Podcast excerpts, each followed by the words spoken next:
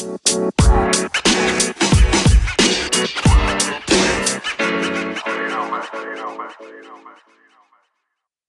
to a brand new episode of the All Hoops Podcast, your go to home for all things basketball. I'm your host, Steve Inman, and as always, I'm joined by producer to the stars, Chris Brito.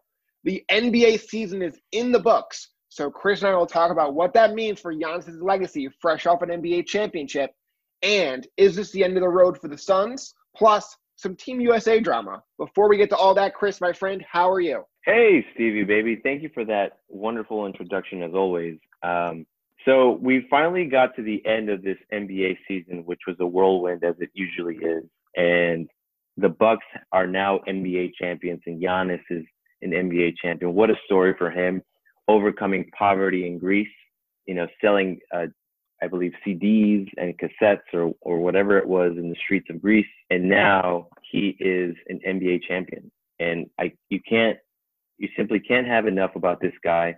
And I think the best the best part about him really is his his humility. And I think we saw that on full display on several press conferences and several like interactions with other people with um with his with his fellow teammates and everything about him it's it's hard not to love Giannis. But before we get to talk about him, what were your impressions of the series and where does where do the Suns and where do the Bucks go from here? Yeah, I mean, for one, going to Giannis real quick, like is this is there a more likable NBA champion like head guy like than Giannis? Like who's the last guy that was this much beloved from the NBA community? I would say it's probably Dirk, which is, you know, more than 10 years ago now when he won. So, Chris, this is awesome. You know, this is great to see. It's not something I expected. I thought the Suns were going to win this in five games. If Giannis was healthy, six games. And yet, at the same time, it's the Bucks who flipped the script. Bucks in six. You had Brandon Jennings there. You had Dave Chappelle there. People going nuts. The Deer District going nuts. Sixty-five thousand people outside the arena. Chris, how is that a small market? I don't know about that, but uh, it's just crazy because we thought Giannis was doubtful to play in game one. We talked about, you know, not sure he's going to play. We expected him to play at some point in the series. We didn't know when. And yet now he's coming off one of the most dominant performances in NBA Finals history. Yeah. And listen, we've we've seen LeBron James absolutely dominate the basketball floor. We've seen Steph Curry and Kevin Durant do similarly. We've even seen Kobe Bryant do things like this too, but not the way Giannis has done it so single handedly. I mean, his performance to, to seal game six last night in Milwaukee was just incredible. I, I mean, there was no one on the Suns who could stop him. And quite frankly, I don't think there's many players in the NBA who can. But Giannis was simply the best player on the floor. There was no, I mean, James Harden can make fun of of him just like of of, of how Giannis running and dunking. That, running and dunking, but Giannis is the one who has an who has a ring right now. So who's the fool now? Anyway, and he did it on his own. He didn't go to a super team. He didn't demand a trade. He didn't say we're not good enough. I want out of here like James Harden did. No disrespect. He did it in his own place. Yes, and I, and I think that's the best part. You know, I think he when he also paid homage to Milwaukee for embracing him as a teenager, and you know, Mr. Smoothie Man. He, he you know, we can just go on and on about how Giannis really is such a, a breath of fresh air in today's NBA. Like he is low maintenance. He is all about just basketball, no drama to him. I mean, as you said, he's just a likable guy. And I think his story makes him even more compelling.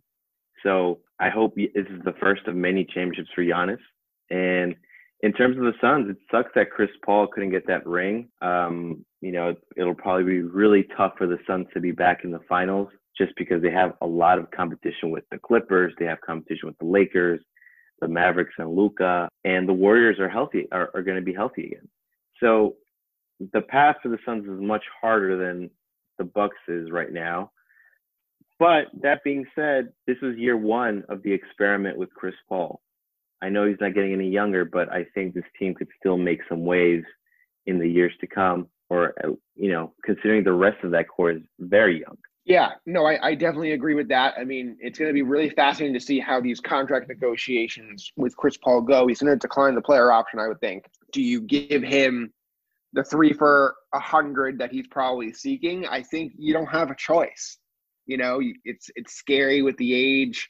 You saw him kind of breaking down at the end of the series. You know, trying to get him to the finish line. He had a pretty good game six, but you know, games through two through five were nothing special, and they, you know, he just looked like he ran out of gas, and that's not surprising considering his age.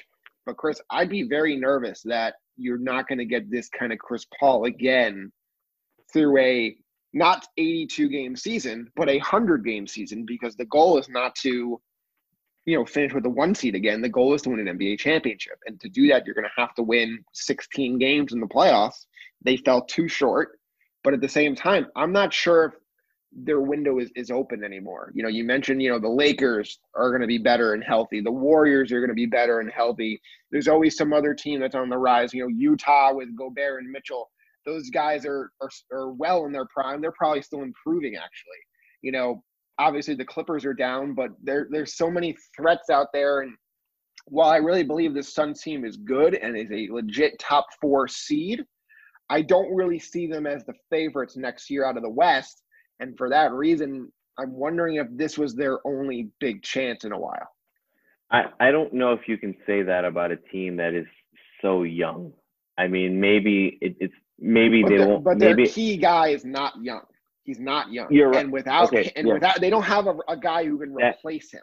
That that being said, though, I mean, can we say Booker is is entering his prime or is in his prime? He's in his prime. He's in his prime. But at the same Okay. time, we've seen what a 20 high 20s, 27 point a game guy Booker is without Chris Paul. It's a they're a 30 plus win team. You know, Right. and if Chris Paul is not going to give you this all NBA level play that he's given you this year, Yeah. I don't really know how they're much better than that going forward. Listen, I think there there are always so many variables that go into a season, and I'm not quick to dismiss the Suns because most of that roster is young, and I understand that Chris Paul is an influential player. But let's not forget that this same Suns team was on the verge of making the bubble two year. Uh, was it? It would be last year. Wow, it feels like such a long time 2020. ago. But they were on the So verge I- of making what the 10 seed. Like that's what we're talking about. Like I'm talking Right, like but- did they miss their chance to be an NBA champion? No, no. I mean, no. You can, we can't we can't say that, Steve. I mean, the, the rest of that roster is relatively young. Who's to say that they're not back? Maybe not next year. And I'm not saying again. I think maybe you and me are being caught are getting caught with semantics. I mean, I, I'm not necessarily saying it's going to be with Chris Paul, but you know, Devin Booker will be back in the NBA playoffs in his career. I mean, NBA uh, NBA finals in his career. I'm not sure. Eh. We'll see. I mean, It's hard to get there, man. It is hard to get there. And he gets there and they are so close and they he at times was the best player on the court. Giannis takes that for the entire series, obviously, but he was the best player on the court for, you know what, a couple of those games. And they fell so short. And to me, without Chris Paul playing at his absolute best, I don't see how they can get back there. I think the the other thing that really speaks to how great um, the Bucks are is just how even keeled they were mentally, right? Like, besides the Heat series, which is really big, I think, in terms of the whole picture of the playoffs, they exercised their demons by beating the Heat, right? And then they were down virtually to every team they faced in the playoffs after that. They were down to the Nets, they were down, they were down against the Hawks, and they were down against the the Suns uh, by two games. And just the way they found a way to win and Giannis being the consistent force in all of that was just I- I mean, and Giannis was also injured. He had a hyperextended le- knee, and we thought that he wasn't going to come back 100%.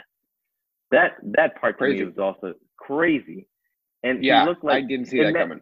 Like I saw this one tweet and like, all right, imagine he's this good with a, I guess, an injured knee. Imagine how how good he would be with fully healthy. Yeah, I don't know what what changed, but he just focused his mind on I have to get this done. We're almost at the finish line. We're so close. Because again, we like this Bucks team, we like this Suns team, but there's no guarantee that either one of them will ever get this opportunity again. And he just laser focused himself on getting this thing done. Obviously, Giannis was the most important factor in this series, but I want to give Coach Bud a little credit here. And I've been killing him for the last couple weeks. But having Jrue Holiday play full court, you know, midway through this series It wore Chris Paul down. He was not the same player for most of this series because of that. And you know what? You re- you know Jrue Holiday had some really big moments. His biggest moment of his career, that you know the steal and then the lob in Game Five. But for the most part, he did not shoot the ball well. You know, he's was one of eleven in the first half in uh in game six. But he his defense was one of the, the second most important factor in the series behind Giannis. He wore Chris Paul down. Chris Paul was not able to orchestrate the way he would. And you saw it when they took Jrue Holiday out of the game and they put the corpse of Jeff Teague in. The, that's when the Suns made their runs. And Jrue yeah, Holiday and- is one of the more underrated guys in the NBA, and you saw why in this series. And if he finds I, a way to shoot the ball better, you know, when Giannis on the court, this is a team that could win multiple titles. So speaking of Jrue Holiday, I mean, he, I think the best part about him is what you just said, is his defense. And I, and I, and a lot of the conversation about him was that he can provide shooting over someone like Eric Bledsoe and be at least an offensive threat. But as we saw throughout the playoffs, it was really his defense that was one of the, you know, catalysts in allowing the Bucks to just you know come back in the series and and being forced against the likes of you know Kevin Durant, you know Trae Young, and all these different players that you know are offensive juggernauts on on any given day against anybody else. But then this also brings up the fact that you know both these guys are supposed to play on Team USA in the Olympics. What do you think they should do? Should they go? Should they not go? I mean, they were they were around a lot of people last two days, they're going to probably skip the parade if they go. I mean, if I'm them, I stay right where I am and enjoy the moment. I don't get why this is even a question. Like, of course they should not go, Chris. Like, the idea of them playing grueling basketball after playing in the playoffs last year in the bubble, they had a very short offseason as we continue to talk about. They're playing this very condensed playoff schedule now. They look gassed on the court yesterday.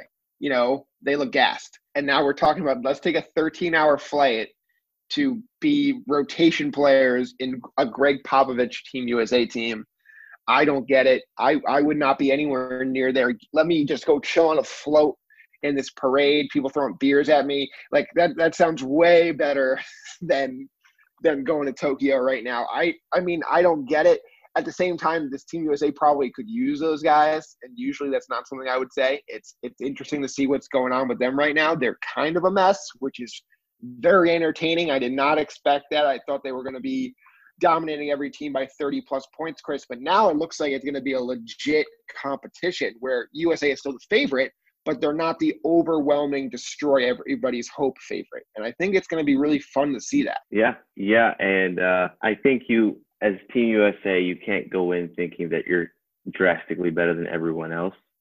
And I think it may be a good thing that they lost two games already in these exhibitions in, in Vegas. I mean, like, what better way of being humble than by losing against a team like Nigeria? And with all due respect to Nigeria, right? Like, they're um, they have a bunch of they have some NBA players, but you know, compared to some All Stars that are on the Team USA team, it's it's almost not the same, you know?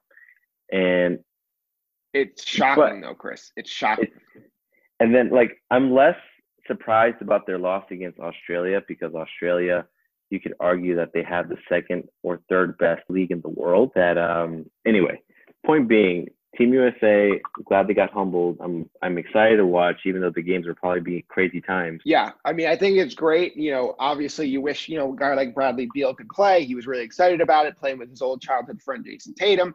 He withdrew. Kevin Love withdrew, and now in comes these role players like Keldon Johnson, who I think is going to become a household name by the end of this. Chris, he really performed in their last exhibition game against Spain. He was all over the place, diving for loose balls, getting key rebounds, and that's not something that these other superstar guys are really accustomed to doing because Keldon's going to play a role, and those other guys are more like I'm going to jack up threes, and we'll see how it goes.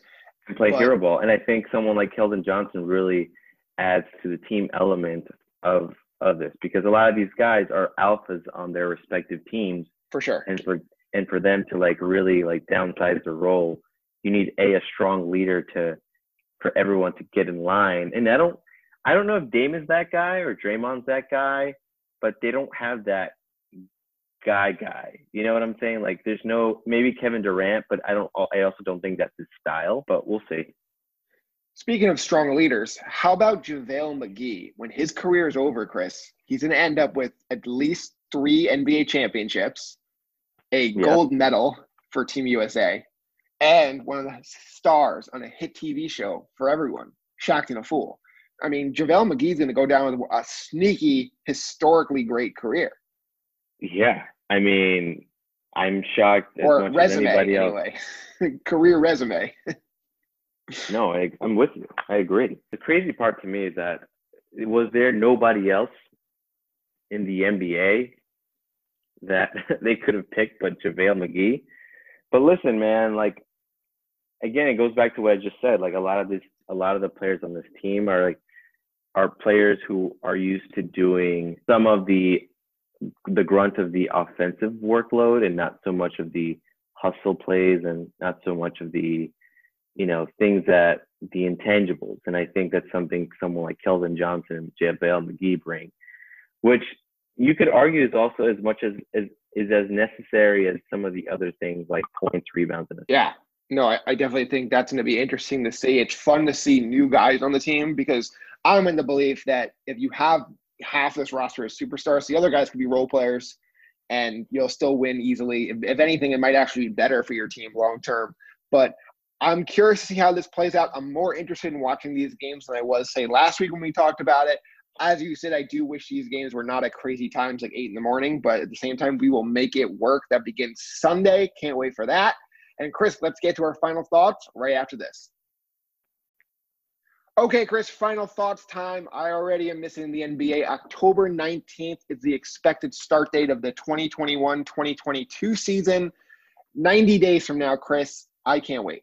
I can't wait for it either. And luckily, we have uh, the NBA draft next week, and then we have the summer league, and then we won't have basketball for some time, which I'm dreading to think about because you know part of why I love the NBA season is having the ability to talk about it with you. Um, but you know, at least we'll have the Olympics, and like I said, the draft and summer league. So you know, we're expecting a lot of big things for this for this off season.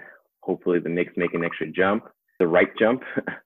But as it relates to this season, this season was another crazy one. I, I it goes without saying that this, season was filled with too many injuries. The bow on the bow the bow on it was really having the Bucks and Giannis win this NBA title, and like it was such a fun season. I mean, we have a relevant Knicks team again, and something to be hopeful for. Yeah, and you mentioned summer league. That's going to be sneaky fun, right? You're going to have Obi Toppin in his first summer league. You're going to have Immanuel Quickley in his first summer league they didn't have it last year, and then potentially two, you know, first round rookies and a high second round pick rookie in there as well. We will get to all those rookies on our draft preview show next week. It's going to be really interesting to see how that plays out. There's already rumors flying, teams trying to move up, teams trying to move down. Will the Detroit Pistons actually trade the number one pick? I don't think so, but we will get to that next week. Yes, sir. Have a good week, everyone